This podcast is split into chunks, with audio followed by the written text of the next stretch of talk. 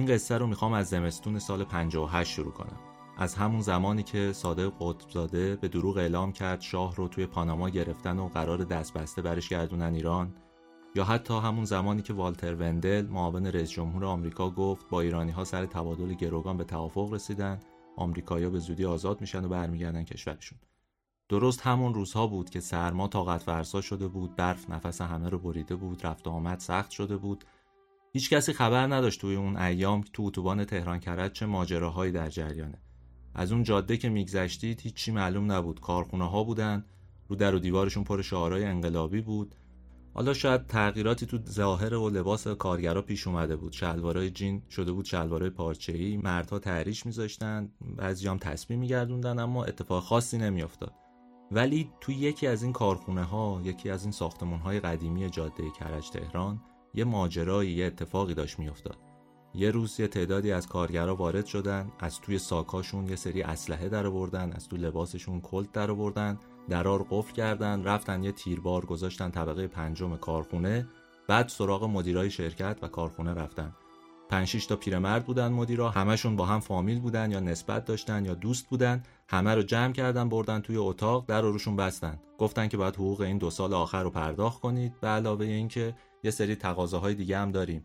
از مالکیت گرفته تا سهام گرفته تا دستمزد گرفته همه اینها رو باید به ما واگذار کنید. اومدن بیرون کارگرا همه جمع شده بودن. براشون توضیح دادن گفتن که این گروگانگیری برای رسیدن به اهدافه. کارگرام اینقدر خوشحال بودن که شروع کردن علیه سرمایهداری و امپریالیسم شعار دادن علیه آمریکا شعار دادن. بعضی هم خوشحال بودن می‌گفتن که حقوق کارگر داره احیا میشه. اما کمتر کسی خبر داشت که توی اون اتاق که یه سری پیرمرد گروگان گرفته شده بودن چه ماجراهایی داره اتفاق میفته. یکی دو روز که گذشت یکی از اون پیرمردا سکته کرد اما هیچکس حرفشو باور نمی‌کرد. می‌گفتن این خودشو زده به مریضی که نجات پیدا بکنه. یه دو روز دیگه که گذشت روز پنجم بود تقریبا یکی از این پیرمردها اعتصاب غذا کرد. گفت آقا تا وقتی من رو آزاد نکنید من نه غذا می‌خورم نه آب. اینجا بود که گروگانگیرا یه خورده نگران شدن و فکر کردن که شاید این پیرمردها واقعا یه آسیبی ببینن. اما هیچکس حواسش به اون آقایی که اعتصاب کرده بود نبود. این آقا تو کشوی میزش یه مقداری پفک نگه داشته بود. هر از گاهی تو همون ایامی که میگفتش من اعتصاب غذا کردم یه ناخونکی به این پفک ها می‌زد خودش رو سیر می‌کرد. میگم پفک برای سلامتی مضر و خطرناک. اما قصه ما قصه یه پیرمردیه که پفک خورد و با پفک جونش رو نجات داد. من کریم نیکو نظر هستم و شما دارید به شماره دوم پادکست رادیو تراژدی گوش می‌کنید.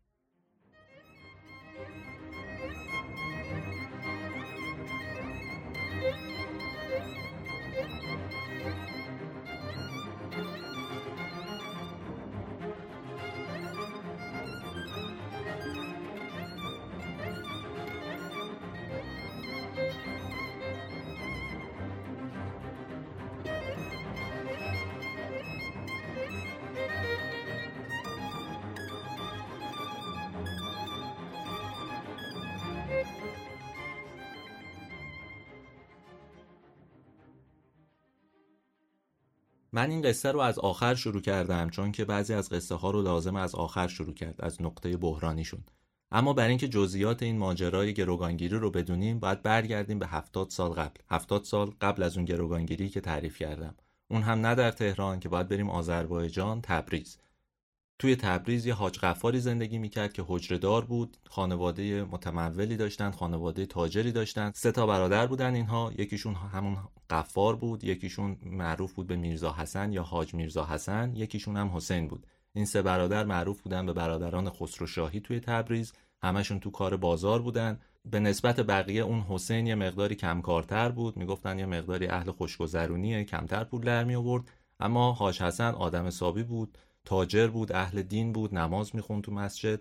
می‌گفتن حتی مجتهده یعنی علوم دین رو به طور کامل بلده. فرزنداش هم آدم حسابی شدن. یکیشون دکتر شد رفت آمریکا. بعدها یکیشون وزیر بازرگانی شد. معروفترینشون هم نوه این حاج حسنه اونی که ما می‌شناسیم دارا خسروشاهیه. مدیر عامل اوبر تو آمریکاست. نوه حاج حسن میشه. اما قصه ما درباره قفار و فرزندان قفاره. این آقای قفار چند تا بچه داشت 5 تا دختر داشت دو تا پسر داشت. بزرگترین پسرش اسمش علی بود که سال 1290 توی تبریز به دنیا اومده بود تو دوره احمدشاه وقتی هم به دنیا اومده بود ایران بلبشو بود. هم تهران وضعش خیلی خراب بود و ناامن بود هم شهرهای دیگه ایلات قیام کرده بودن راهزنی زیاد شده بود. میگن اینقدر اعتراض ها زیاد بود و بلبشو بود و راهزنی زیاد بود که اون سال اصلا ایرانی ها نوروز رو جشن نگرفتن. گفتن اصلا جشنی وجود نداره دیگه. تو این وضعیت ما چجوری می‌تونیم شادی بکنیم؟ خانواده خسروشاهی از یکی از توابع تبریز اومده بود. جایی بود به اسم خسروشاه. فامیلشون رو از همینجا گرفتن.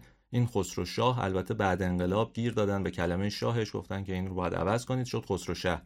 خانواده خسروشاهی البته این زمانی که ما داریم قصه رو تعریف می‌کنیم مقیم تبریزن. اما خب به هر حال نسبت ها و خانواده و فامیل و اینجور چیزا توی همون خسروشاه داشتن. حاج غفار توی تبریز کار و کاسبیش گرفته بود اما فکر مهاجرت بود. به حال تبریز همون زمان با اینکه شهر بزرگی بود و رونق داشت همه چی توش به اندازه تهران و شهرهای دیگه هنوز اباحت نداشت توی تجارت. حاج غفار فکر کرد که باید از اونجا مهاجرت کنه. اول اومد همدان یه مدتی اونجا موند بعدش اومد تهران. علی هم همونجاها مدرسه رفت. یه نکته درباره علی میگن که خیلی مهمه بد نیست بدونید دیگه. آقای علی خسروشاهی یه ویژگی های عجیبی داشت. می‌گفتن که شاگرد اول مدرسه است. اصلا مشهور بود به علاقا زکی یا علی آقای باهوش یا علی باهوشه که حالا به زبون امروزی میشه علی باهوشه. این علی آقا تو دوره 6 سال اول دبستان و 6 سال دبیرستان آدمی بود که نمره‌هاش همه عالی بود نمره‌های فوق‌العاده خوبی می‌گرفت. برای همین مشهور شده بود به اینکه بچه درسونه و بچه زرنگه و اینها. به غیر از این یه نکته دیگه ای هم داره این علی آقا. این استعداد ویژه‌ای داشت تو یاد گرفتن زبان. ترکی بلد بود فارسی هم بلد بود اما می‌گفتن که فرانسوی هم مثل بلبل صحبت می‌کنه. مدرسه فرانسوی ها رفته بود تو تبریز خیلی یاد گرفته بود و اینقدر خوب صحبت می‌کرد که می‌گفتن این فرانسوی ها حرف می‌زنه. بعدها پسرش حسن به علی اصغر سعیدی که کتاب زندگی و کارنامه علی خسروشاهی رو نوشته گفت که بابای من تو ایام جنگ جهانی دوم وقتی متفقین ایران رو گرفته بودن به میشسته پای رادیو بی بی سی و رادیو گوش می‌داده به انگلیسی برای اینکه ببینه ماجرا چجوریه جنگ داره چه اتفاقاتی توش میفته و بر اساس اون تصمیم می‌گرفته که تو بازار چیکار کنه این هم یه نکته ایه. هم هوش در واقع بازاری داشته همین که میفهمیده باید از زبانش استفاده بکنه دوره های بعدم یه سری از کارگرا تعریف کردن. مثلا گفتن که ما میدیدیمش میشسته زیر چراغ موشی. رادیو بی بی سی گوش می‌داده انگلیسی مینوشته تمرین می‌کرده کلمات رو که یاد بگیره نوشتن رو. یکی دو تا زبون دیگه هم یاد گرفت بعدها. یکی آلمانی بود یکی هم ترکی استانبولی. یعنی همینجوری سرانگشتی بشناریم می‌فهمیم که فارسی بلد بوده ترکی بلد بوده آلمانی بلد بوده فرانسه بلد بوده انگلیسی بلد بوده ترکی استانبولی هم بلد بوده. یعنی 6 تا زبون می‌دونسته. این علی آقا وقتی که 18 سالش شد برای اینکه سربازی نره تصمیم گرفت که ادامه تحصیل بده. بازاری اون موقع خیلی دوست نداشتن پسراشون برن سربازی یا خدمت نظام وظیفه. میگن که مهمترین مخالفای قانون نظام وظیفه تو ایران هم همین بازاریا و تجار بودن. چون می‌گفتن پسرامون میان تو بازار کار یاد می‌گیرن تجارت می‌کنن پول در میارن. ضمن اینکه ما هم دست تنها نمیمونیم. اینها رو دارن ور میدارن می‌برن خدمت برای اینکه وقتشون رو تلف می‌کنن. یه قانونی اون موقع رضا گذاشته بود گفته بود که اینایی که درس می‌خونن میرن دوره لیسانس و بالاتر تحصیل می‌کنن لازم نیست بیان خدمت سربازی. علی آقا هم برای اینکه خدمت نره رفتش مدرسه عالی حقوق ثبت نام کرد. با این امید که دیگه سربازی نره. دو سال که گذشت رضا شاه پشیمون شد. گفتش آقا این حرفا چیه؟ همه باید بیان سربازی. هیچ فرقی هم بین آدم ها وجود نداره. بنابراین علی خسروشاهی وقتی سال 1311 از اونجا فارغ تحصیل شد با رتبه اولم فارغ تحصیل شد از مدرسه عالی حقوق به ناچار رفتش سربازی و دیگه دو سال از عمرش رو توی سربازی گذروند و جدا از بازار و تجارت و اینجور چیزا.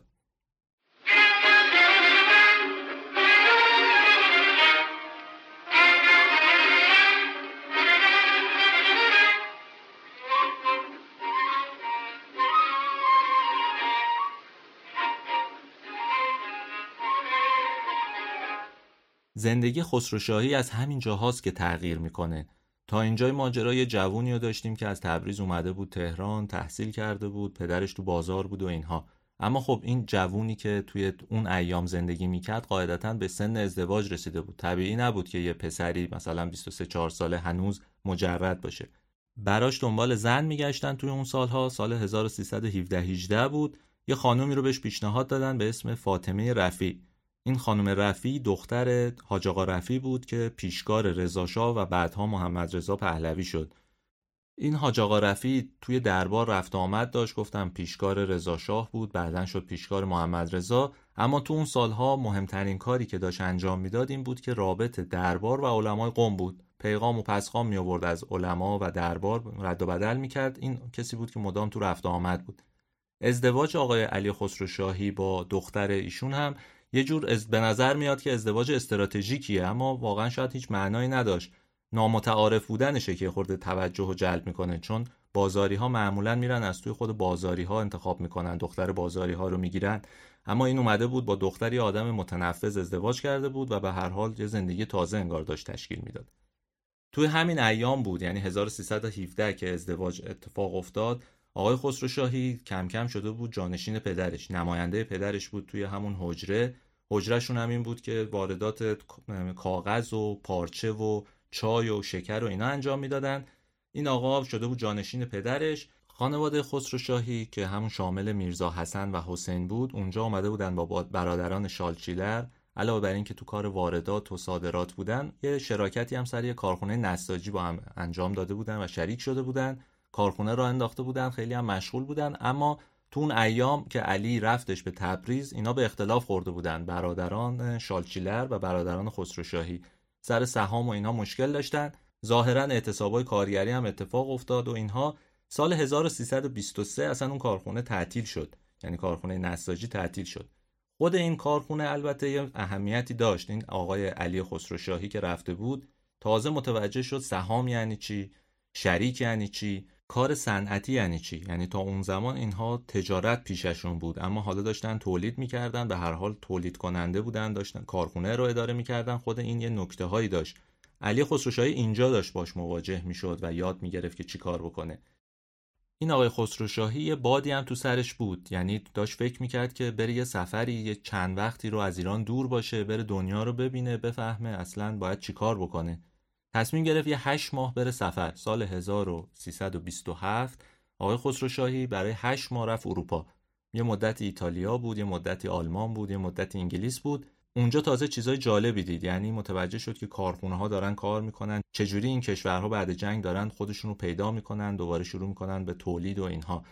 یه دوره خاصی هم هست دیگه. توی ایران سالهای 1320 و 1330 یعنی از اواسط 1320 تا اواخر 1330 معروف به دوره نمایندگی ها یعنی ایرانی ها می‌رفتن فرنگ امتیاز پخش و توزیع یه سری کالاها رو می‌گرفتن. می اومدن اینجا شروع می‌کردن به فروشش. حالا بعضی از این کالاها لیسانسش هم داشتن اینجا گهگاه تولید هم می‌کردن خیلی کم تولید می‌کردن اما بیشتر نمایندگی فروش بودن. مثلا حبیب ثابت که معروف بود به ثابت پاسال بعدها بنیانگذار تلویزیون تو ایران شد اون دوره نمایندگی ماشین فولکس واگن رو داشت. بعدها هم اومد ثابت پاسال تلویزیونش رو که راه انداخت اصلا هدفش فروش کالاهاش بود. یعنی اومده بود کارخونه مبل راه انداخته بود پپسی کولا رو زده بود می‌خواست اینها رو بفروشه تلویزیون رو زد که اصلا تبلیغ بکنه برای این کالاهاش. این همون دوره که ما داریم ازش صحبت می‌کنیم. آقای خسروشاهی رفته بود انگلیس. متوجه شد که می‌تونه نمایندگی یه سری محصولات رو بگیره بیاره توی ایران. چه محصولی؟ یه محصولایی بود به اسم بوتس یا بوتس. که اینها مواد دارویی تولید می‌کردن پخش می‌کردن توی انگلیس مشهور بودن. اما شرکت بزرگ و تراز اولی نبودن. یه شرکت خوشنام بودن که کار می‌کردن. توی ایران هم یه سری محصولات وارد کرده بودن. این آقای خسروشاهی موفق شد که امتیاز پخش و نمایندگی توزیعش رو توی ایران بگیره و وارد بکنه شروع کنه به کار کردن. این اولین دستاوردش بود. ذهن تجارت پیشه در واقع آقای خسرو شاهی بهش کمک کرد که اینجا بتونه یه امتیازی بگیره که کار و کاسبیش رو یه رونقی بده متفاوت کنه از اون تجارت همیشگی و سنتیش. این بوتس هم خیلی موثره بعدها توی کارنامه و تو زندگی آقای خسرو شاهی خیلی موثره خیلی کمکش کرده یه جاهایی بهش می‌رسیم. یه خورده جلوتر بریم متوجه میشیم که چقدر اهمیت داره این شرکت بوتس. آقای خسروشاهی وقتی برگشت ایران کاسبی قدیمیشون ادامه داشت همچنان واردات چای و اینها رو داشتن انجام می‌دادن. یه مدتی که گذشت پدرش بدحال شد و خیلی زود هم از این دنیا رفت. مرگ پدر خودش یه شروع دوباره برای این خانواده بود. یعنی پایان یک دوره و شروع یک دوره جدید بود برای خانواده خسروشاهی.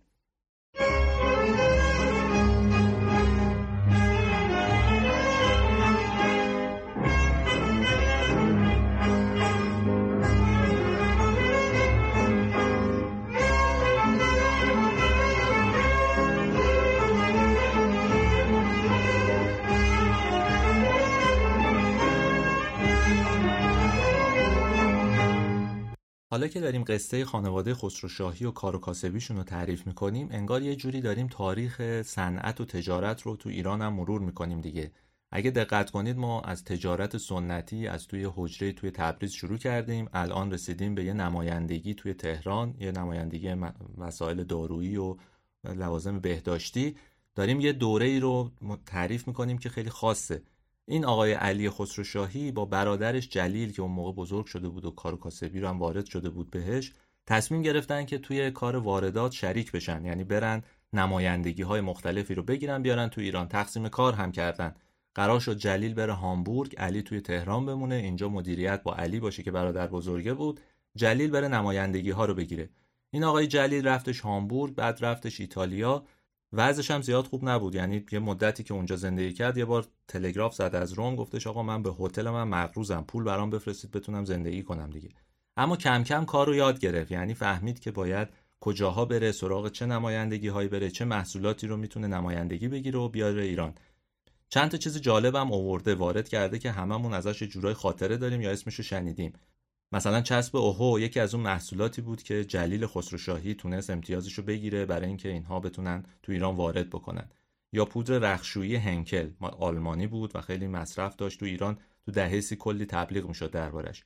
یه ماشین تحریر هم وارد کردم به اسم ترایموف که خیلی مشهور بود نویسنده ها روشنفکرا اون دوره عاشقش بودن.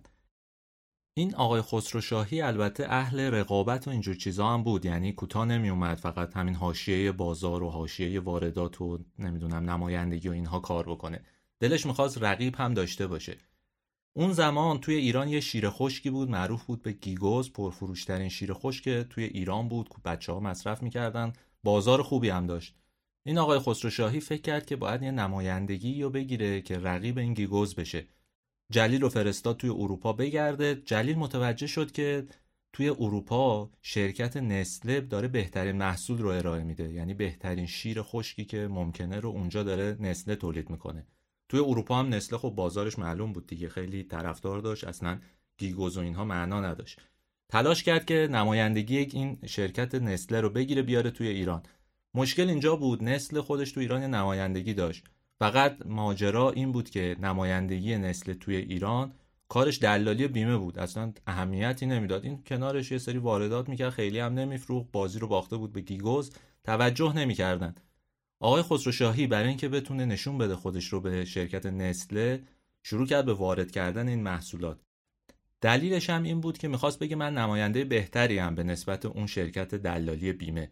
کم کم نسله اصلا بازار رو داشت می‌گرفت و اینها. خود مدیران کمپانی هم با مسئولای اون شرکت وارد کننده همون دلال بیمه ها به مشکل خوردن دعوا کردن. خلاصه همه چی اختصاص پیدا کرد به آقای خسروشاهی. نمایندگی نسله خیلی کار عجیب و غریبی بود برای آقای خسروشاهی. در واقع پله شد برای رشد و موفقیتش. چون نسله علاوه بر اینکه شیر خشک تولید می‌کرد شکلات و نمی‌دونم چیزهای خوراکی دیگه ای هم تولید می‌کرد که کمک می‌کرد آقای خسروشاهی بتونه تجارتش رو گسترده بکنه. مثلا نسکافه رو اون سالها برای اولین بار همین برادرای خسروشاهی وارد کردن. از همین شرکت نسله. این نسله یه کمک دیگه هم کرد. در واقع می‌رفتن همه جا می‌گفتن که ما نماینده نسله هستیم توی ایران. بنابراین شرکت های بزرگ به اینا اعتماد می‌کردن. می‌گفتن خب این شرکت مشهور سوئیسی قاعدتا یه چیزی تو اینها دیده که سرمایه گذاری کرده و اجازه داده که اینا پخش کنندش بشن. همون ایام پسر بزرگ آقای خسروشاهی اسمش حسن بود. این آزم انگلستان شد قرار شد بره اونجا درس بخونه. سنش هم زیاد نبود البته. مثلا شاید 17 18 ساله 19 ساله بود. رفتش اونجا. باباش قبل رفتن گفتش آقا تو داری میری درس بخونی توی انگلیس حواست به ما هم باشه. برو بگرد ببین چه جنسایی توی انگلیس می‌تونی نمایندگی بگیری. حسن هم رفت سراغ یه شرکت های معروف یعنی بعد از اینکه خود جا افتاد تو لندن و اینجور جاها رفت سراغ شرکت های خوراکی و نمی‌دونم تولید کننده یه لوازم بهداشتی و اینها. مهمترینش البته خوراکی بودن یعنی مثلا Heinz بود که کنسرو تولید می‌کرد یه جایی بود به اسم Kellogg cornflakes تولید می‌کرد Sharp بود تافی تولید می‌کرد. این Sharp فرق داره با اون Sharp ی که بعدها تلویزیون و اینا می‌زد این Sharp فقط تافی و نمی‌دونم شکلات و اینها می‌زد. خلاصه حسن خسروشاهی هم به داد خانواده رسید. این پکیج رو گسترده تر کرد. اینها نمایندگی شرکت های بیشتری رو گرفتن. مثلا آدامس چیکلت خمیردندان پیسودنت اینها همه اضافه شد به شرکت خسروشاهی. کار وقتی اینقدر گسترده شد اینقدر نمایندگی ها زیاد شد باید دفتر هم عوض می‌شد. یعنی نمی‌تونستن تو همون جایی که کارهای سنتیشون و قدیمیشون رو انجام می‌دادن اون مدیریت بکنن. این همه نمایندگی رو. دنبال یه دفتر تازه میگشتن. یه آدرسی هست که من میگم بهتون شاید همین الانم مشتاق باشید برید ببینید. هنوز سر جاش هست واقعا. تنها چیزیه که از این خسروشاهی ها واقعا الان باقی مونده. چند تا کوچه پایینتر از میدون فردوسی یه خیابون به اسم شهید تقفی که کوش کم معروفه. یه کوچه اونجا هست به اسم کوچه انوشیروانی توش بنبسته معروف به بنبست خسروشاهی. این بنبست خسروشاهی بعد از انقلاب هم همین نامش مونده یعنی به اسم بنبست خسروشاهی وجود داره. دفتری که آقای خسروشاهی گرفت در واقع پشتش خونه هوشنگ ابتهاج همون جاییه که اون درخت ارغوان معروف هم وجود داره. اونجا بود که آقای خسروشاهی شرکت سهامی خاص خوراک رو راه انداخت. یه جایی بود که به همه این نمایندگی ها و کارها و واردات و صادرات رسیدگی می‌کرد. این ماجرا مربوط میشه به سال 1338 زمانی که شرکت سهامی خاص خوراک توی تهران تأسیس شد.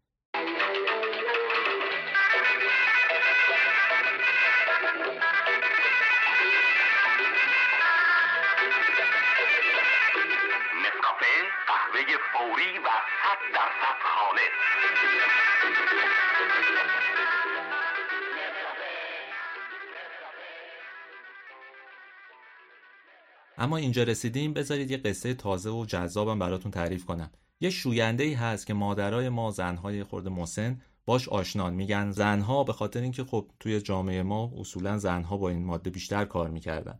از چی دارم حرف می‌زنم؟ از Tide دارم حرف می‌زنم.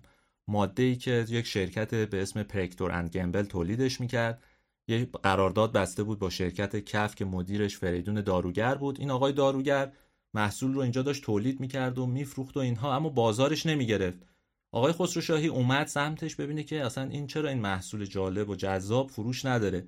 یه خورده که تحقیق کرد فهمید که آقا زنهای ایرانی یه پودر دیگه رو دوست دارن. یه پودری بود به اسم فاب. خانواده ها می‌رفتن خرید کنن می‌گفتن آقا به ما پودر فاب بده. همونجوری که بعدها ما می‌گفتیم آقا تایید به ما بده اونا می‌گفتن به ما فاب بده. این فاب مصرفش خیلی زیاد بود. تقریبا تو همه ایران خیلی زیاد استفاده می‌شد. همون نقشی رو بازی می‌کرد که بعدها تاید برای همه ماها بازی کرد. آقای خسروشاهی پخش تاید رو که گرفت به این فکر کرد که باید یه جوری این رو جا بندازه. رفت یه نامه نوشت به دولت گفتش که آقا واردات اون فاب رو ممنوع کنید. ما داریم تو ایران تولید می‌کنیم. همین حرفایی که الان هم می‌زنن. تولید داخلی داریم و تولید ملی داریم. چرا باید واردات انجام بشه؟ اما یه اتفاقی افتاده بود که مقاومت روبروی این تولید داخلی زیاد بود. چی بود قضیه؟ یا آقای مدیر کلی بود که این میگفتش آقا من این پودر تاید رو خریدم رفتم دادم به زنم.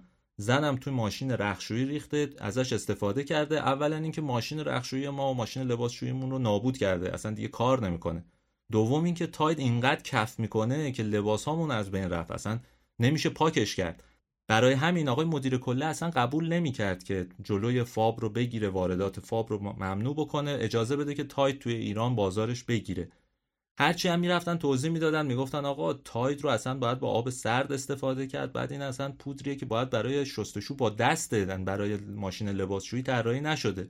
یه ضرب المثل ایرانیا دارن دیگه میگن نرود میخه آهنی در سنگ. هرچی به این آقای مدیر کل می‌گفتن آقا فایده نداره این کاری که تو داری می‌کنی اشتباهه متوجه نمی‌شد. شانسی که خسرو شاهی و تاید اوورد و آقای داروگر اوورد در واقع این بود که دولت سقوط کرد. سال 41 42 شریف امامی شد نخست وزیر. این آقای شریف امامی هم که می‌دونید یه آدم عجیب غریبیه دیگه در تاریخ ایران. معروف به آقای 5 درصد اهل رشوه و شیرینی و همه این چیزا بود. الان میگن که زیر دو تومن شیرینیه. اون موقع ما یه قرون دوزار هم اگه به کسی می‌دادن میگفتنش رشوه است دیگه. زمانی که آقای شریف امامی نخست وزیر شد نامه ممنوعیت واردات پودر فاب رو امضا کرد. اصلا گفتش که ما اینقدر دلار نداریم که صرف مواد شوینده بشه. همینجا داریم تولید می‌کنیم. یه اتفاق دیگه هم افتاد همزمان با این. یه سازمانی را افتاد توی ایران به اسم سازمان مستقل تدارکات کشوری. کارش این بود که مایحتاج کارمندای دولت رو می‌خرید می‌برد توی فروشگاه پخش می‌کرد. همون چیزی بود که بعدها توی ایران به عنوان تاوانی مصرف اداره ها معروف شد. این سازمان خرید عمده پودر تاید رو انجام می‌داد. میگن اینقدر این بازار گسترده شد برای تاید و اینقدر آقای خسروشاهی تونست با اینها به توافقهای خوب برسه که تقریبا 90 درصد بازار شوینده متعلق به Tide شد. یعنی تا سال 1344 دو سال بعد از اینکه Tide در واقع توی ایران تولیدش گسترده شد بازار کاملا متعلق به این پودر شوینده بود. همون سال 1344 بود که پودر برف اومد تو بازار شد رقیب Tide دیگه هم شرکت آقای خسروشاهی مایل نبود این رو پخش کنه. کارهای دیگه ای رو گرفته بود. دیگه می‌دید بازارم رقیب داره میبازه. واگذار کرد به شرکت های دیگه نمایندگی پخش رو. وقتی زندگی آقای خسروشاهی رو مرور می‌کنیم تا همینجاش هم همین یه خورده فکر کنیم و تمرکز کنیم متوجه میشیم که این آقای خسروشاهی خورده بیش فعاله یعنی کارهای عجیب دوست داشت بکنه. حالا تجارت سنتی رو داشت این همه نمایندگی رو داشت شرکت گسترده و بزرگی هم زده بود. اما کوتاه نمی اومد دنبال یه کارهای دیگه بود. این دوره هم که ما داریم میگیم البته دوره مهمیه در تاریخ ایران. دهه سی و چهله یعنی از 1338 ما وارد دهه چل شدیم زمان خطی رو خورده جلو رفتیم.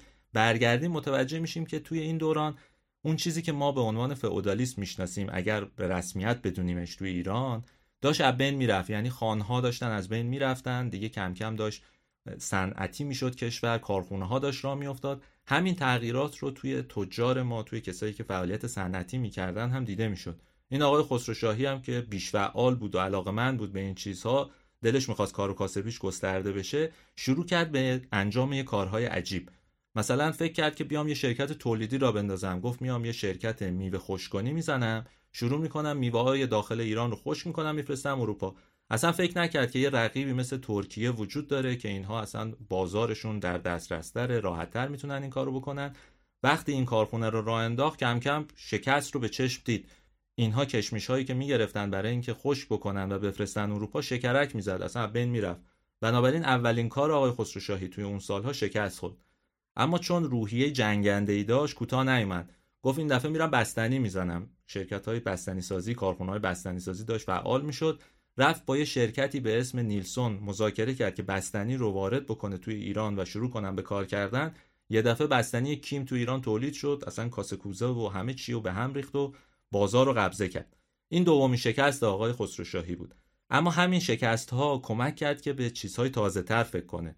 یعنی هم روحیه جنگندگیش هم این شکست ناپذیریش کمکش کرد که بره جلو و فکر کنه که چی می‌تونه وارد بکنه چی می‌تونه تولید بکنه در ایران که بازار رو باش بگیره. یه محصولی تولید کرد که اونهایی که متولدین 60 50 شاید خیلی بهتر از بقیه یادشون بیاد. علایالدین این علایالدین البته ربطی به اون کارتون مزخرف والدیسنی نداره ها. به همین فیلمی هم که جدیدن ساخته اصلا ربط نداره. علایالدین یه چراغ خوراکپزیه که گرما هم تولید می‌کرد. تقریبا اونهایی که زمان جنگ رو به یاد میارن می‌دونن اگر این علایالدین نبود نصف ماها هممون مرده بودیم از سرما. واقعا یه چیزی بود عجیب غریب. البته خیلی هم خطرناک بود چون به راحتی می‌تونست باعث آتش سوزی بشه. تو دهه سی آقای خسروشاهی تونست نمایندگی شرکت علایالدین رو از انگلیس بگیره بیاره تو ایران. ولی یه نگرانی داشت. نگرانیش هم این بود که این محصول وقتی وارد می‌شد هم گمرکیش بالا بود. همین که احتمال داشت جلوشو بگیرن. یعنی هر لحظه مثل همون پودر فاب بگن که آقا علایالدین رو ما دیگه داخل می‌تونیم تولید کنیم چرا باید وارد بشه؟ بنابراین اومد با مدیران شرکت علایالدین صحبت کرد. شرکت علایالدین رو توی ایران راه انداخت. یعنی اومد با اونها شریک شد یه شرکت راه انداختن علایالدین رو توی ایران تولید کردن. این کیه؟ وقتیه که کارخونه ها توی ایران دارن پا می‌گیرن و ساخته میشن. یعنی ما اون موقع کارخونه روغن نباتی شاهپسند رو دیگه داریم. کارخونه تولید دارو رو داریم. کارخونه کانادا درای رو داریم. کارخونه های مواد خوراکی هم راه افتادن. یعنی آب نبات سازی، تافی سازی داداشزاده، ویتانا اینها همه راه افتادن. خب حالا خسروشاهی که این همه محصول خودش وارد کرده خودش هم تو کار تولید خوراکی رفته چجوری می‌تونه چشمش رو ببنده؟ متوجه نباشه که کارخونه های دیگه دارن ازش جلو می‌زنن. با همه اون تلاشی که خودش کرده بود فکر کرد که باید یه کار بزرگتر بکنه. یه کار ویژه که موندگار بشه بتونه خودش مدیریتش بکنه محصولات خاص تولید بکنه. به چی فکر کرد؟ فکر کرد که باید یه سهامدار یا یه شریک خارجی پیدا کنه. بازار ایران البته اصلا برای خارجی ها جالب نبود چون هم کوچیک بود طبقه متوسط هنوز شکل نگرفته بود موادی که اینا تولید می‌کردن محصولاتشون فروش نداشت. اما با این همه خسروشاهی مدام میگشت تو خارجی ها بگه که بیاین اینجا سرمایه گذاری کنین. همین حرفی که الانم می‌زنن هم مهم بود دیگه. می‌گفتن اینها بیان با خودشون ارز میارن ما رو امنیت به ما میدن تکنولوژی وارد می‌کنن ما می‌تونیم کار و کاسبیمون رو رونق بدیم. توی همین بلبشو و تو همین شلوغی ها که همه داشتن اینجا دیگه کارخونه را مینداختن و تجارت می‌کردن آقای خسروشاهی نمی‌تونست جایی رو پیدا کنه. دوباره به ذهنش رسید بره سراغ همون شرکت بوتس همونی که گفتیم باش محصولات دارویی داد و اینها رفت با اونا مذاکره کرد. بوتس نمی‌خواد سرمایه گذاری کنه تو ایران واقعا. اما چون با این دوستی داشت با آقای خسروشاهی قبول کرد که نمایندگی خودش رو در واقع لیسانس موادی که تولید می‌کرد رو به اینا واگذار کنه. اون موقع وارد کار تولید خوراکی و تنقلات هم شده بودن قبول کردن که اینها با هم همکاری کنند این همکاری مقدمه شکگیری یکی از بزرگترین و معروفترین کارخونه های تولید مواد خوراکی توی ایرانه. ما داریم از چه شرکتی صحبت می‌کنیم؟ از یه شرکتی که خوراکیاشو تقریبا نسلهای مختلف از دهه 40 تا الان تجربه کردن و خوردن. اونهایی که اهل رژیم غذایی هن. ساق طلایی رو دیگه خوب می‌شناسن تنها خوراکیه که احتمالا توی ایران براشون داره تولید میشه. بقیه هم انواع تافی ها و چیزهای دیگه ای که شرکت تولید کرده رو مصرف کردن. داریم از کی صحبت می‌کنیم؟ از چی صحبت می‌کنیم؟ از شرکتی به اسم مینو. ایرانیان در بلندترین شب سال به میهمانی و جشن جمع می شوند و کام خود را شیرین می کنند با شکلات ها و آب نبات های خوشتم مینو به میهمانی یلدایتان شیرینی ببخشید. مینو زینت دهنده میهمانی های شماست و خستگی و کرختی را از فضای جمعی شما خواهد گرفت و به لحظات شما شور و شادی خواهد بخشید.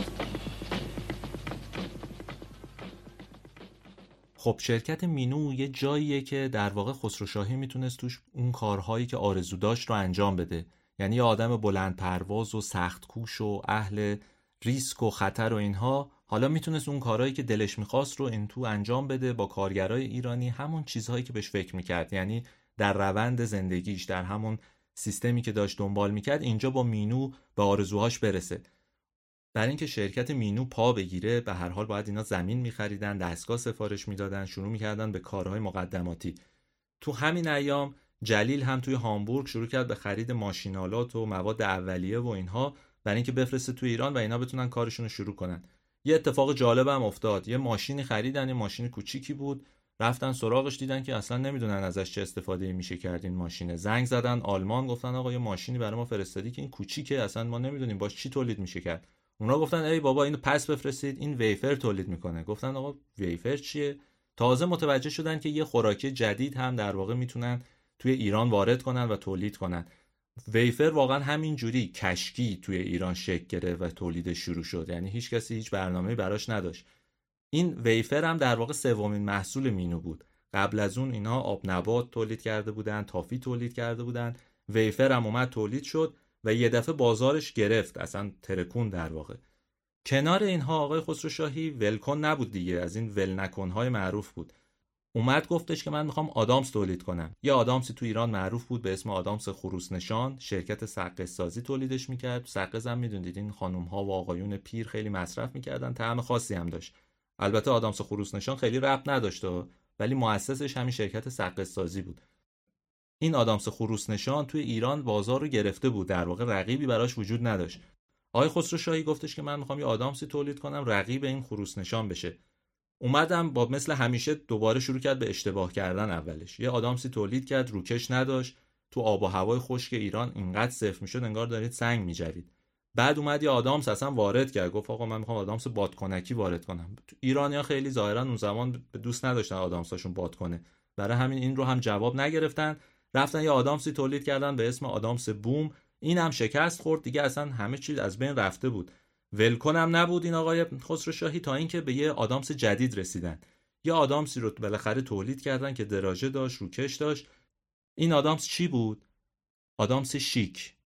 اونهایی که سن و سالی ازشون گذشته می‌دونن که دو تا کاور داشت. یه نمونهش بود زرد بود یه نمونهش بود سبز بود. هر دوتاش هم به شدت سفت می‌شد. یعنی اون مشکل اولیه‌ای که شرکت مینو داشت با آدامس و اینها برطرف نشد. اما به هر حال ظاهرا ایرانی ها تو اون سالهای چهل از این آدامس خوششون اومد شد رقیب شرکت خروسنشان و همون شرکت سقه کنار این حالا بیسکویت هم تولید می‌کردن شکلات هم تولید می‌کردن. یکی از محصولات خاصی که تولید می‌کردن مثلا کیت کت بود و اسمارتیز. تو ایران هنوز این چیزها وارد نشده بود. اینها مینو خودش داشت اینها رو تولید می‌کرد از یه شرکت انگلیسی گرفته بود نمایندگیشو و اینجا داشت تولید می‌کرد.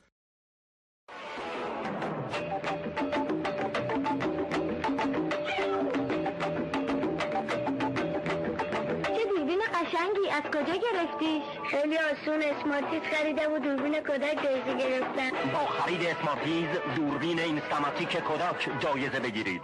کاغذهای دور لوله اسمارتیز را باز کرده 16 قطعه عکس دوربین کودک را که در پشت کاغذهای اسمارتیز چاپ شده جمع نموده. پس از تکمیل یک دوربین اینستاماتیک کودک از اسمارتیز جایزه بگیرید و خاطرات خوش زندگی را با آن زنده نگه دارید. های خود را به صندوق پستی 703 تهران ارسال و یا مستقیما به مراکز پخش مینو در تهران و شهرستان ها حالا ما رسیدیم به سالهای چهل. به یه محصول ویژه که آقای خسروشاهی خودش کشفش کرد. یه محصولی که واقعا هنوز هم جواب میده و هنوز هم برند معروف و معتبریه. داریم از چی حرف می‌زنیم؟ از یه خوراکی که آقای خسروشاهی خیلی اتفاقی توی نمایشگاهی تو خارج کشفش کرد. این آقای خسروشاهی یه سفری رفته بود خارج از کشور توی نمایشگاهی داشت رد می‌شد نمایشگاه وسایل خوراکی و مواد خوراکی بود. داشت عبور می‌کرد یه خوراکی چشمشو گرفت. تستش کردید که خوشمزه است شوره. اون موقع معمولا این خوراکی رو با اسم برندش میشناختن. البته چیپوف هم بهش می‌گفتن. خوشش اومد رفتش که سراغ اون شرکت لیسانسش رو اجاره کرد ماشینالاتش رو خرید وارد کرد تو ایران. شروع کردن به تولیدش. وقتی تولید شد گفتن آقا این محصول رو چی؟ اصلا اسمش رو چی بذاریم واقعا؟ به چه دردی می‌خوره؟ حسن خسروشاهی پسر آقای خسروشاهی تعریف کرده که وقتی بچه بوده همراه مادرش می‌رفتن یه قنادی به اسم مینا اول خیابون نادری بوده. یه شیرینی میخوردن پفی بوده و کوچیکم بوده. معروف بوده به پفک. اومدن گفتن آقا این کالایی هم که شما تولید کردید همین جوریه هم پف کرده و هم کوچیکه میشه بهش گفت پفک. شورم بود گذاشتن اسمشو پفک نمکی. در واقع پفک نمکی همینجور اتفاقی شکل گرفت و اسم براش انتخاب شد. می‌دونید که این محصول اینقدر موفق بود سال 56 شرکت مینو تصمیم گرفت بره یه جاهایی مثل اهواز تو شیخ نشینای خلیج فارس مثل عربستان این کمپانی را بندازه و اینجا رو با اونا شریک بشه شروع کنن به تولید پفک نمکی. میگن رونقش اینقدر زیاد بوده 90 میلیون بسته تو هر ماه میفروخته. این پاکت های کوچیک پفک نمکی رو. طراحش هم می‌دونید سرژ آواکیان همین دو سه ماه پیش مرحوم شد. و خود اونم گفته وقتی اومدم ایران من اصلا پفک ندیده بودم. گفتم آقا این چیه که من قراره براش لوگو بزنم و طراحی کنم؟ برام آوردن دیدم بر اساس اون لوگو رو طراحی کردم. ظاهرا دو رنگش رو طراحی کرده بوده همون رنگ آشنای قرمز و زرد اما مینو بعدها چهار رنگ و پنج رنگش هم زده ولی اون دو رنگ بازار بهتری داشته. این پفک البته یک ماده بود یک محصولی بود که هم برای آقای خسروشاهی خیر و برکت داشت هم بعدا یه جوری یقش رو گرفت. اگه یادتون بیاد اول قصه چی گفتم؟ گفتم که اون پفک ها بود که نجاتش داد. بعدها معلوم شد که این پفک خودش یه بهانه هایی داده دست یه عده آدمی که حال این آقای خسروشاهی رو هم بگیرن. شرکت مینو کنار تولید و اینجور چیزها هنوز واردات هم انجام می‌داد. یکی از اون چیزهایی که شرکت مینو وارد کرد و بعدا مثل پفک باعث دردسر شد یه دوره خیر داشت دوره دردسر بود لوازم آرایش بود. آقای خسروشاهی که دنبال کاسبی جدید بود رفتش با شرکت اورئال که بزرگترین شرکت لوازم آرایش تو دنیا بود یه قراردادی بست شروع کرد مواد آرایشی وارد ایران کردن. داریم از سالهایی صحبت می‌کنیم که طبقه متوسط شکل گرفته مصرفگرایی تو ایران جدیه. شهرنشینی تو ایران رونق گرفته کارمندها بیشتر شدن به هر حال دولت داره بزرگتر میشه آماس می‌کنه. تو همین ایام بود که آقای خسروشاهی رفت و مذاکره کرد با اورئال که این محصولات رو وارد کنه.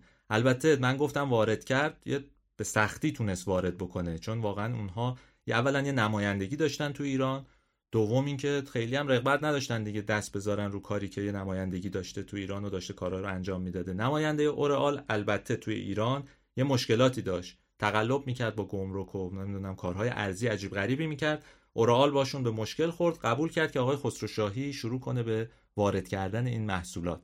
خیلی هم بازار خوبی داشت این اورال توی ایران. یه عطری وارد کرد معروف عطر لانکوم. اون موقع مردونه و زنونش بود. مردونش شیشه های کوچیکی داشت بوی عطر یاس می‌داد.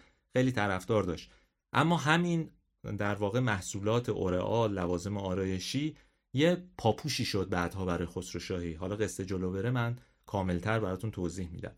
وقتی شما حالا این پکیج رو در نظر بگیرید تو ذهنتون مجسم کنید می‌دونید که دیگه نمی‌شد شرکت مینو فقط دو تا دفتر باشه.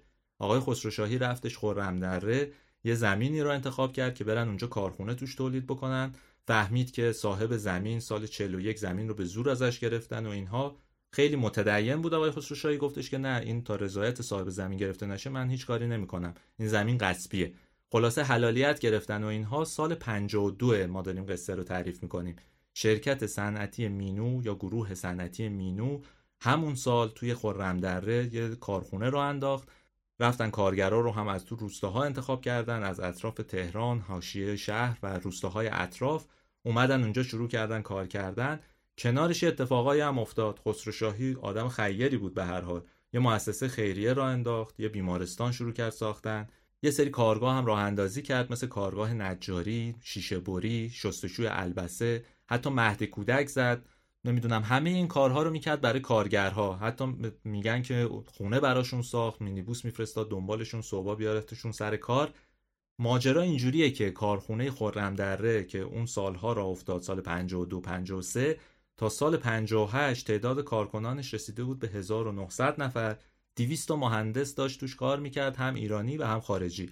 بنابراین معلومه که شرکت مینو چقدر بزرگ شده. حالا محصولاتش هم به همون اندازه متنوع شده دیگه. حالا دایجستیو هم داره تولید می‌کنه پمپم رو می‌زد برای تغذیه مدارس. همه اون محصولات قدیمی هم همچنان داشتن تولید می‌شدن. شرکت کاملا موفق بود یعنی در این هیچ تردیدی وجود نداره. ولی روند این موفقیت یه جایی به هر حال همیشه در تاریخ در زندگی همه انسان ها بریده میشه و متوقف میشه. الان وقتشه که قصه اولین ضربه یا اولین رخداد تراژیک تو زندگی خسروشاهی و شرکت مینو رو تعریف بکنیم.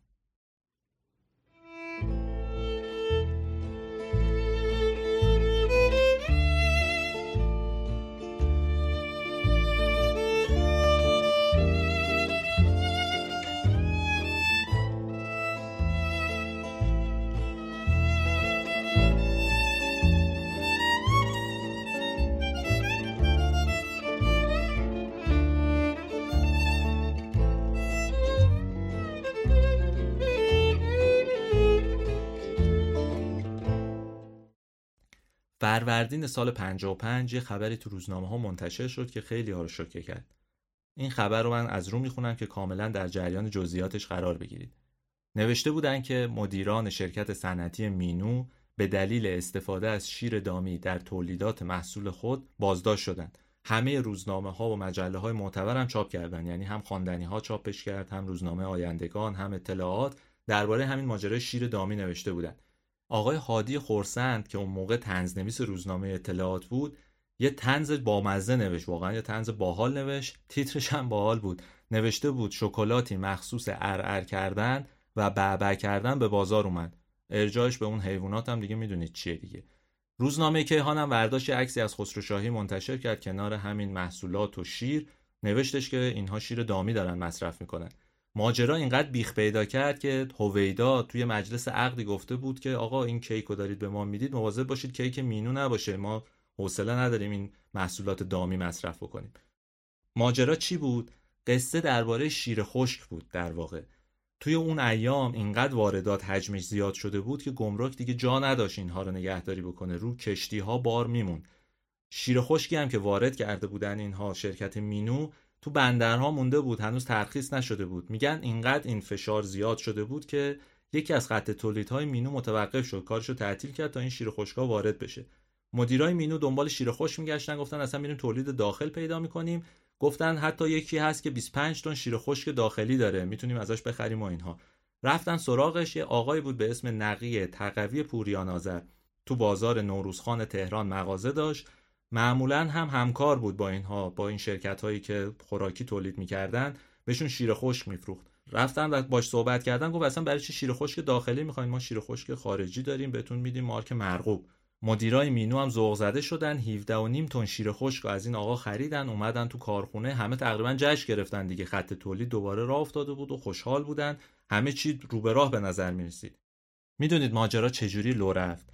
قصه این بود که یه مهندس هلندی داشت این شرکت مینو داشت یه روز رد می‌شد از توی کارخونه و از تو انبار یه قوطی پیدا کرد. نگاه کرد رو قوطی و کفش برید. دید که این شیر خشک مارک هلندی خورده ولی مخصوص تغذیه گوساله هاست. اصلا این نباید آدم مصرفش بکنه. رفت به آقای خسروشاهی گفت آقا این چیکار دارید می‌کنید؟ این شیر خشکی که دارین مصرف می‌کنیم تو بیسکویت و خوراکی میریزیم همه مال گوساله است. اینا نمیشه انسان بخوره که. خسروشاهی خودش متوجه فاجعه شد. جلوی تولید رو گرفت تمام اون محصولات از بین برد رفت بفهمه اصلا این قصه چیه مگه میشه همچین شیر خشکی تو ایران توضیح شده باشه؟ وقتی پیگیری کرد فهمید که اون آقای تقوی که اسمشو بردیم داره از یه آقایی به اسم منصور مطلوب یکی از وارد کننده های دارو بود و کارهای بزرگ می‌کرد این شیر خشک رو داره از اون می‌گیره. شیر خشک هم دست همه رسیده بود. یعنی همه این شرکت های تولید کننده مواد خوراکی از داداش زاده بگیرید تا شوکومارس و نان سیتا و همه داشتن همین شیر خشک مخصوص گوساله ها رو استفاده می‌کردن. ولی بحران دامن علی خسروشاهی رو گرفت. یعنی شرکت مینو توش بدنام شد. حالا حتما دشمنی هم بوده زیرابزنی هم بوده. به هر حال همه رقیب بودن دیگه. این آقای خسروشاهی که رفت وزارت بهداری گزارش داد که آقا این اتفاق افتاده ما به هر حال جلوشو گرفتیم اما داره تولید میشه و مصرف میشه. خودشو گرفتن. 27 اسفند خواستنش دادگستری تا وارد شد بازداشتش کردن. دو هفته هم ممنوع ملاقات بود.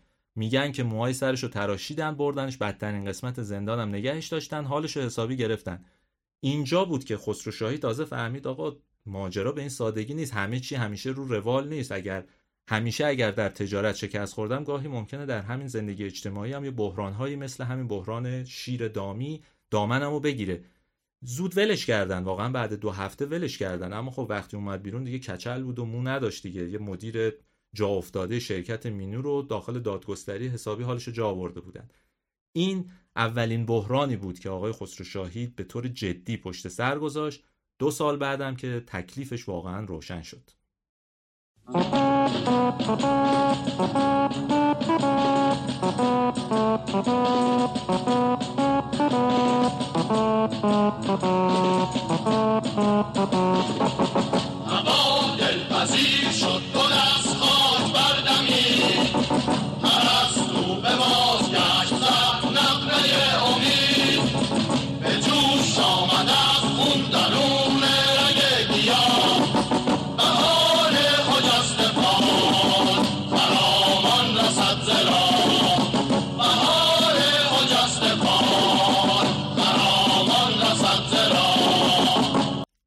همون موقعی که داشتم توضیح می‌دادن درباره ازدواج خسروشاهی اگه یادتون بیاد و به ذهن سپرده باشید گفتم که این ازدواجش استراتژیک نبود خیلی ازدواج نامتعارفی بود اما خیلی هم عجیب و غریب نبود. نکتهش این بود اونجا که آقای خسروشاهی اصلا دنبال کار سیاسی نبود. تو تمام این سالها تو تمام دهه 20 و 30 و 40 و 50 که از بحران پیشوری شروع شده بود توی تبریز بعد کودتا شده بود بعد جنگ های چریکی شروع شده بود بعد رسیده بودیم به انقلابیون و مذهبیون. هنوز خسروشاهی خودش رو درگیر نکرده بود.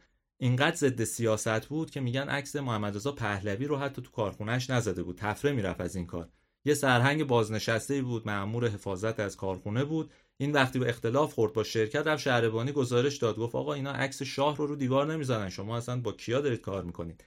به هر حال خسروشاهی حواسش خیلی جمع بود. به اینکه مراقبت کنه از کارخونه حقوق کارگراشو به موقع بده مثلا وقتی انقلاب سفید اتفاق افتاد اومدش و سهام رو بین کارگرها تقسیم کرد به هر حال مراقبت می‌کرد از کار و کاسبیش. ضمن اینکه نمازخون بود اهل روزه بود متدین بود خمس و زکات می‌داد مثلا بقیه خانوادهش همشون مذهبی بودن دیگه. وقتی سال 57 انقلاب شد اصلا نگران نبود. یعنی میگفتش که خب این انقلاب انقلاب مذهبی هست. منم که خودم مذهبی هم همه کارها هم انجام دادم. وام نگرفتم با دربار در ارتباط نبودم. اگه بدهی به دولت داشتم پرداخت کردم. دیگه نگرانی واقعا وجود نداشت. البته وقتی اینها رو داریم میگیم باید حواسمون هم باشه. به هر حال درسته این خیالش راحت بود که من مذهبی و انقلاب مذهبیه. اما خب سرمایه دار بود. اول انقلاب همه علیه سرمایه داری بودن. یعنی قضیه این بود که مستضعفین قرار بود که بیان جلو و رهبری کشور رو بر عهده بگیرن مدیریت کشور رو بر عهده بگیرن. سرمایه دار یعنی اون کسی که خون کارگر رو میمکید. آقای خسروشاهی هم به هر جوری حساب بکنیم یه سرمایه دار بود. هیچ کس هم نمی‌دونست واقعا نظر رهبری انقلاب درباره صنایع و اصلا صنعت چیه. یه سری از این تجار و کسایی که تو کار صنعت بودن رفته بودن خارج منتظر بودن اوضاع روشن بشه. یه دم مونده بودن ایران لابی می‌کردن که خودشون رو نجات بدن به هر حال و اینها. هیئت رئیس اتاق بازرگانی شروع کرد به مشورت کردن که آقا ما چیکار بکنیم؟ بریم با کی حرف بزنیم؟ و اینها تصمیم گرفتن برن با شورای انقلاب حرف بزنن. اولین گزینهشون هم این بود که برن پیش آقای بهشتی آیت الله بهشتی. می‌گفتن خب این آلمان بوده آدم متنفذیه با سواد کاملا میشه باش حرف زد راحت این باش. رفتن پیش آقای بهشتی و آقای بهشتی براشون یه مثال جالب زد دیگه. این خودش نشون میده که تفکر اول انقلاب چی بوده. آقای بهشتی تعریف کرد. گفتش که اگه شخصا شما میرید ماهی می‌گیرید و میفروشید کارتون درسته. دمتون هم گرم. شما پولتون رو بردارید برید زندگیتون رو بکنید. اما اگر کارتون توسعه پیدا کرد یعنی رفتید یه کشتی گرفتید آدم استخدام کردید ماهیگیر استخدام کردید دیگه اینجا نمی‌تونید منفعتش رو برای خودتون بردارید. باید همه این منفعت برسه به همه. این مال بیت اصلا نمیشه دربارش صحبت کرد. این اولین برخورد صنعتگرا تو ایران بود با ماجرای انقلاب. یعنی متوجه شدن که رهبرای انقلاب هنوز متوجه خود فرایند صنعتی شدن و صنعت نیستن. نمی‌دونن مدیریت کارخونه ها چجوری باید باشه. با آقای بهشتی به هر حال اینا به نتیجه نرسیدن. گفتن بریم سراغ یه آدم دیگه. کی پیشنهاد شد؟ گفتن بریم سراغ بنی صدر. آقای بنی صدر به هر حال در فرانسه درس خونده آدم حسابیه. می‌تونیم بریم باش حرف بزنیم و اینها. کسی هم مخالفتی نکرد و همه یه روز رفتن خونه خواهر بنی صدر کجا بود؟ دم مجلس شورای ملی اون زمان. ساعت نه بود. توی اتاق سه در چهار نشستن. شرحش هم این آقای اکبر لاجوردیان کامل توضیح داده که همه ما نشسته بودیم دست به سینه منتظر بودیم آقای بنی صدر بیاد. یه دفعه دیدیم یه آقایی وارد شد با پیژامه شلوار راه راه اومد داخل اتاق. خیلی هم افسرده بود اومد نشست کنارمون. گفت آقا حرف بزنید ماجراتون چیه؟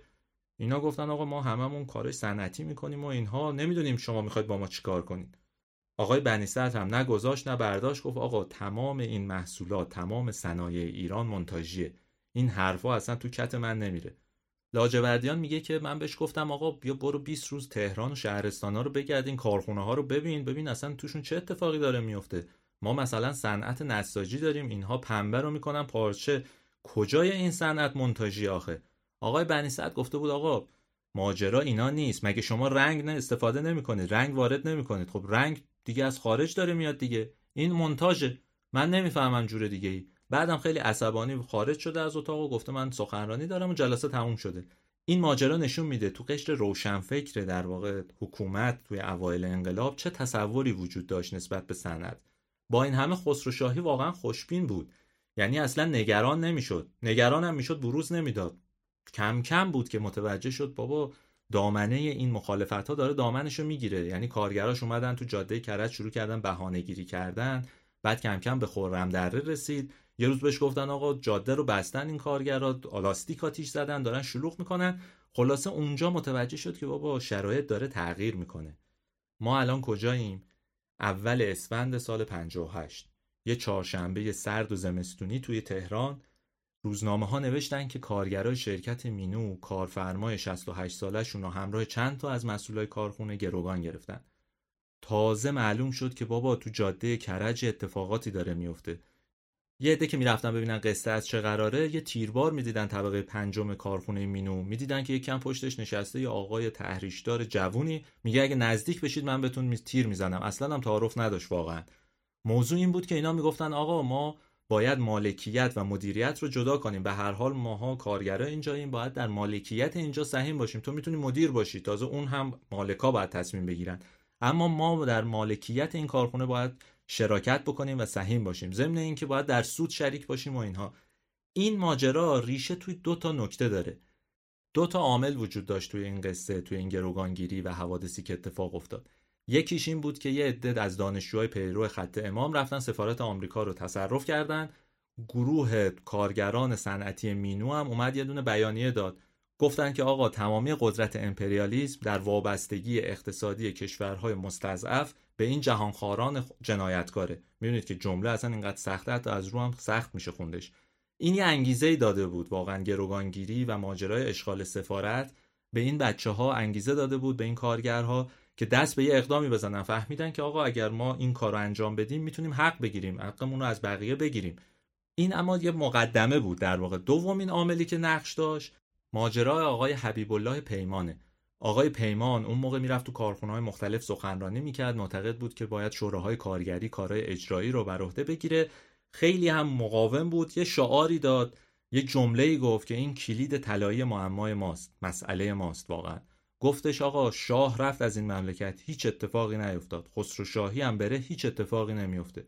کارگرام دیدن که آقا راست میگه شاه با اون شاه بودنش و این همه ارتش و دفتر دستکش رفت. خسروشاهی که ته فامیل شاه داره اصلا کمکی نمی‌کنه اصلا کاری نمی‌تونه بکنه این آدم. بنابراین تحریک شدن یا انگیزه گرفتن برای اینکه برن دست بزنن به یه اقدام عجیب یعنی گروگانگیری. آقای پیمان خودش بعدها سی چل سال بعد توی مصاحبه گفتش تو اون ایام به هر حال چپروی های اتفاق افتاده. اما خب این کمکی به هیچ کس نکرد. چهل سال گذشته بود. در واقع عدالت اینجا سرش بریده شد به نفع عدالت. یعنی به اسم عدالت اومدن علیه عدالت کودتا کردن یه عده.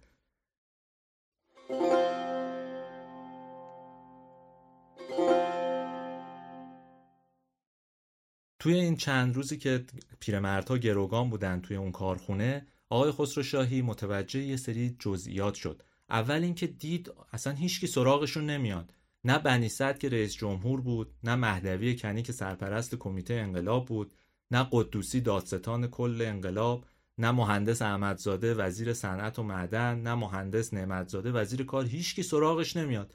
خانواده هم وساطت می‌کردن اینها کارگرا قبول نمی‌کردن مقاومت می‌کردن. یکی از دلایل اعتصابش این بود گفت آقا من اینجوری که فایده نداره من دارم میمیرم. شروع کرد به اعتصاب غذا غذا نخورد شلوغ پلوغ کرد. کم کم متوجه شد که بابا کارگرا دارن یه حرفای دیگه ای هم می‌زنن. حالا اون خواسته ها هست اما یه چیزهای دیگه هم داره اتفاق میفته یکی از اون اتهام هایی رو که خودش شنید این بود که آقا تو لوازم آرایش وارد ایران کردی یعنی اشاعه فحشا کردی. زنهای مسلمون رو از راه به در کردی. اینا خودشون رو بزک دوزک می‌کنن میان تو خیابون ماتیک می‌زنن رژ لب می‌زنن نمی‌دونم به خودشون می‌رسن. این خودش یه ماجرایی بود دیگه. یعنی یه اتهام بزرگ بود به خسرو که خودش آدم مذهبی بود حواسش جمع بود. اما نکته دوم حتی از این جالبتره. گفتن آقا تو فناوری تولید پفک نمکی رو بردی به عربستان فروختی. هرچی می‌گفت آقا من رفتم اونجا شرکت زدم. من اصلا خود پفک نمکی رو اجاره کردم. چطور می‌تونم به کسی بفروشم؟ کسی به حرفش گوش نمی‌داد. می‌گفتن آقا تو رفتی با وهابیا زد و بند کردی. این محصول داخلی ما رو برداشتی بردی پیش عربا فروختی. خیلی هم حساس بودن اون موقع به این موضوع. این آقای خسرو شاهی تازه فهمید که بابا دو تا محصولی که فکر می‌کرد رونق داده به کارخونه و پرفروشه و خلاصه همه رو به یه نون و نوایی رسونده داره دامنش رو می‌گیره. گفتم پفک یه جایی در واقع شد مایه دردسر همینجا بود. هم لوازم آرایشی و هم پفک اینجا یقه آقای خسرو شاهی رو گرفت و رهاش نکردن. میگن که مامورای دادستانی اومدن آزادشون بکنن. یه کارگری بود به اسم حسن میساقی از اولین کارگرای کارگاه تافیسازی هم بود. اومد بیرون گفتش که اگه بخواین اینا رو ببرید از این کارخونه بیرون من خودم رو می‌کشم. لباسشو پاره کرد خوابید اونجا گفت رو جنازه من باید رد می‌خوام بگم تاثیر جو انقلابی حتی رو کسایی که از اول با مینو کار می‌کردن هم تاثیر گذاشت. البته حتما آقای خسرو هم ماجراهایی داشته که ما نمی‌دونیم چیه. قصه هایی بوده که کارگرها بشین همچین واکنش های نشون بدن. اما کلیت ماجرا به ما ثابت می‌کنه که اون داشت یه چیزهایی رو میباخت در زندگیش. 6 اسفند 58 نماینده دادستانی کل یه شخصی به اسم پاکروان رو فرستاد برای حل و فصل دو طرف. یعنی گفت بین گروگانگیرها و گروگانها واسطه بشه. تحت فشارهایی هم که وارد شده بود آقای خسروشاهی قبول کرد. گفتش که آقا من همه دارایی خودم و خانوادم رو میسپارم به حکمیت دادستانی. تا به حقوقشون برسن کار کنن. قرار بود که سود ویژه سال 56 57 و عیدی سال 58 رو بدن به این کارگرها ماجرا هم تموم بشه. به خسرو شاهی هم قول داده بودن که آقا ما دقیق رسیدگی می‌کنیم مراقب هستیم می‌دونیم تو مالک کارخونه ای اما نکته اینجاست. فروردین 59 بنی به وزارت صنایع اعلام کرد شورای انقلاب توی جلسه ای که 27 اسفند داشته پیشنهاد وزارت صنایع رو پذیرفته و اداره کارخونه صنعتی مینو رو به طور کامل به وزارت صنایع سپرده. در واقع اصلا سر آقای خسروشاهی کلاه رفت. یه دفعه نگاه کردید همه داراییش رو بردن. بعدم گفتن کمیسیون ماده دو متمم قانون حفاظت از صنایع رأی داده که شرکت مینو ملی بشه. یعنی همه چی تموم شد دیگه. کل مینو واگذار شد. علی خسروشاهی هاج و واج مونده بود. تمام داراییش چیزی که از سال 36 37 38 راه انداخته بود. کارخونه که 52 53 شک گرفته بود. سال 58 با دو تا امضا از بین رفت. حسن خسروشاهی تعریف کرده که یه وکیلی داشته خانوادهشون به اسم یحیی دوست بوده با افراد نهضت آزادی. اینها رفتن با آقای صحابی عزت الله صحابی حرف زدن گفتن آقا این کمیسیونی که شما اینو تایید کردین ماجرا چیه؟ اعتراض کردن بهش. آقای صحابی گفته بود که بله من این برگه رو امضا کردم و واقعا نخوندم متنشو.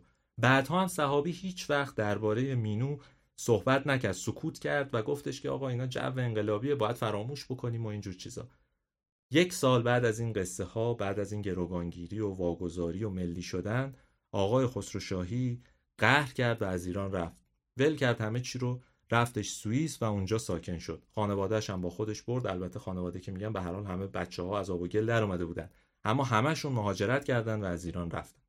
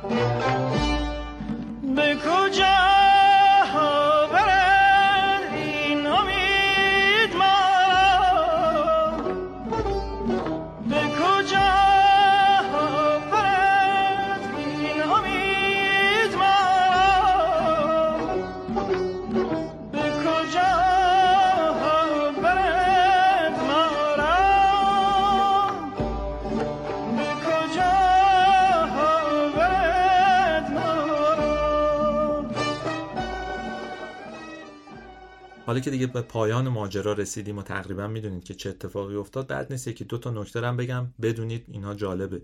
یکیش ماجرای خونه های خسروشاهیه. این خونه های خسروشاهی البته فقط متعلق به علی نبود مربوط به حسن هم بود. این پسر آقای خسروشاهی خودش خیلی آدمی بود که به خودش می‌رسید. هر چقدر علی خوددار بود پسرش آدمی بود که راحت زندگی می‌کرد. این دو نفر یه خونه ای داشتن در واقع یه باقی داشتن توی جماران. خیلی بزرگ بود معروف بود که باغ خسروشاهی 14 هزار متر بود سه چهار تا قنات آب داشت. توش یه خونه خیلی بزرگ داشتن. یه خونه کوچیکم بود که ظاهرا علی هم اونجا زندگی می‌کرد اما خونه اصلی مال حسن بود. این خونه رو ما خیلی دیدیم تو این 42 سه ساله. دلیلش هم چیه؟ دلیلش هم اینه که امام وقتی از قم اومد تهران و می‌خواست زندگی کنه تو جماران می‌گفتن که یه جایی لازم داره برای زندگی. یه خونه گرفتن که معروف امام جمارانی بهش داده.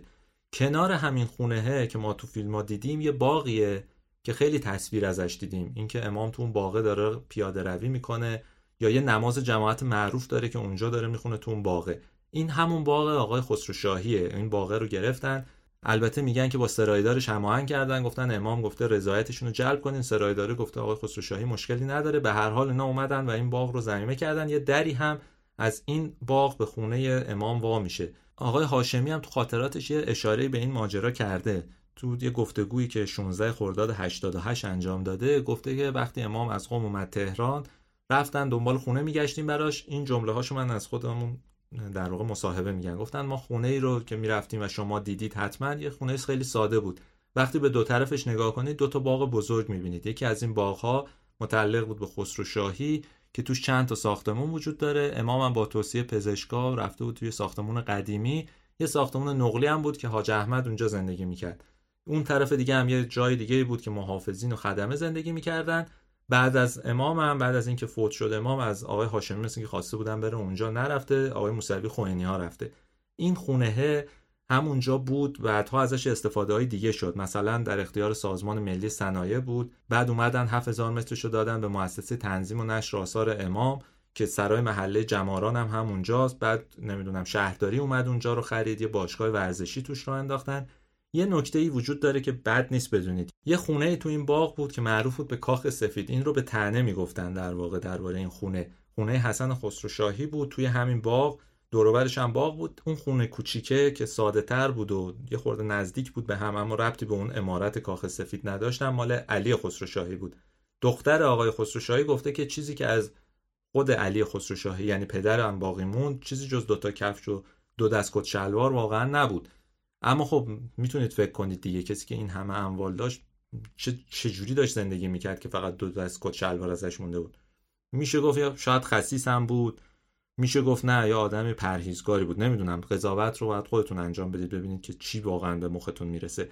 ولی نکتهش اینه که این خونه ها به هر حال توی جریان انقلاب به همچین سرنوشتی دچار شدن.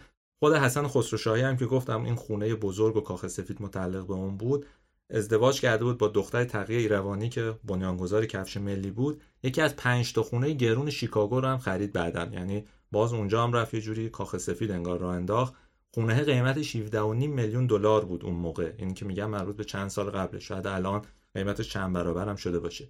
این یکی از اون ماجراهای جالبیه که درباره خسروشاهی بعد از انقلاب اتفاق افتاد.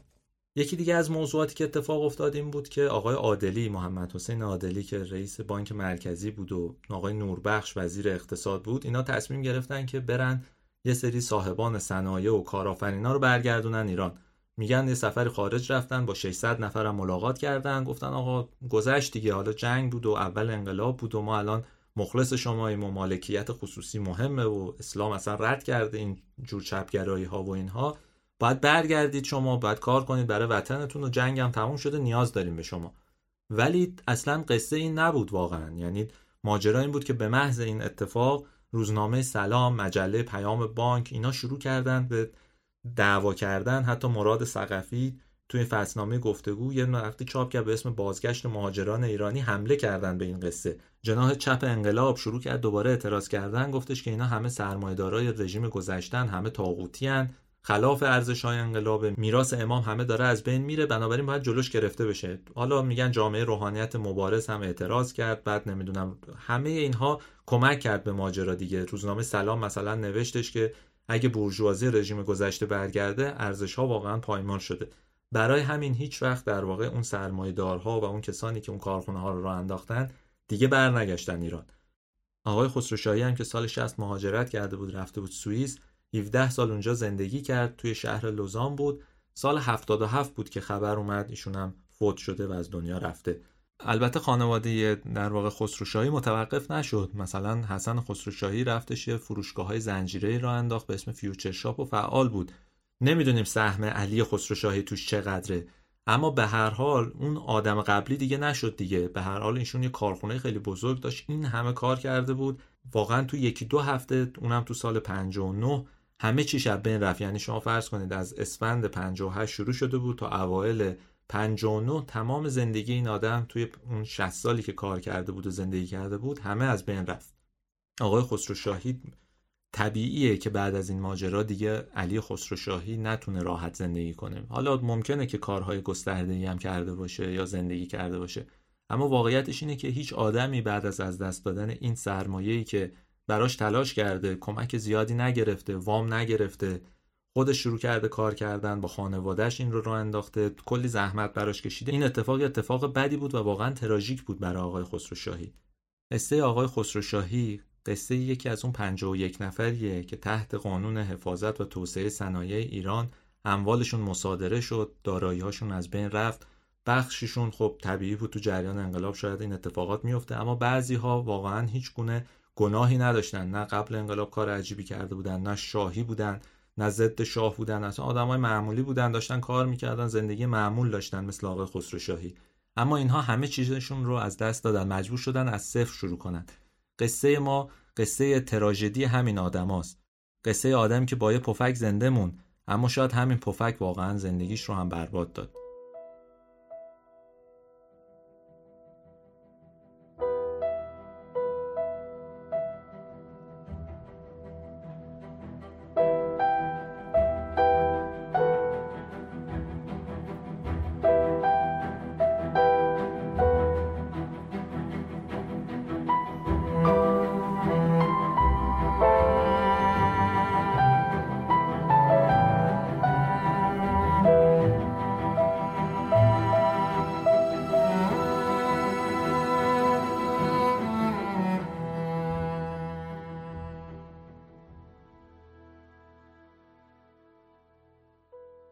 شماره دوم پادکست رادیو تراژدی رو تو استدیوی رادیو گوشه ما ضبط کردیم. متنش رو فریده عنایتی نوشته بود و من کریم نکونظر اون رو اجرا کردم.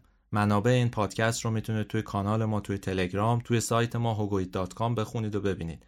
اگه دوست داشتید چیز بیشتری هم درباره ماجرای آقای خسرو شاهی بخونید و بدونید بعد نیست که یه سری بزنید به کتابی که آقای علی اصغر سعیدی نوشته به اسم زندگی و کارنامه علی خسرو شاهی نشر نی منتشر کرده. در دسترس چاپ سوم چهارمش هم هست. می‌تونید بخونید و ببینید که ماجرا از چه قراره. اگه نظری دارید خوشحال میشیم که برید صفحه توییتر ما اینستاگرام ما سایت یا کانال به ما بگید. به هر حال ما با نظرهای شما کارمون رو اصلاح می‌کنیم.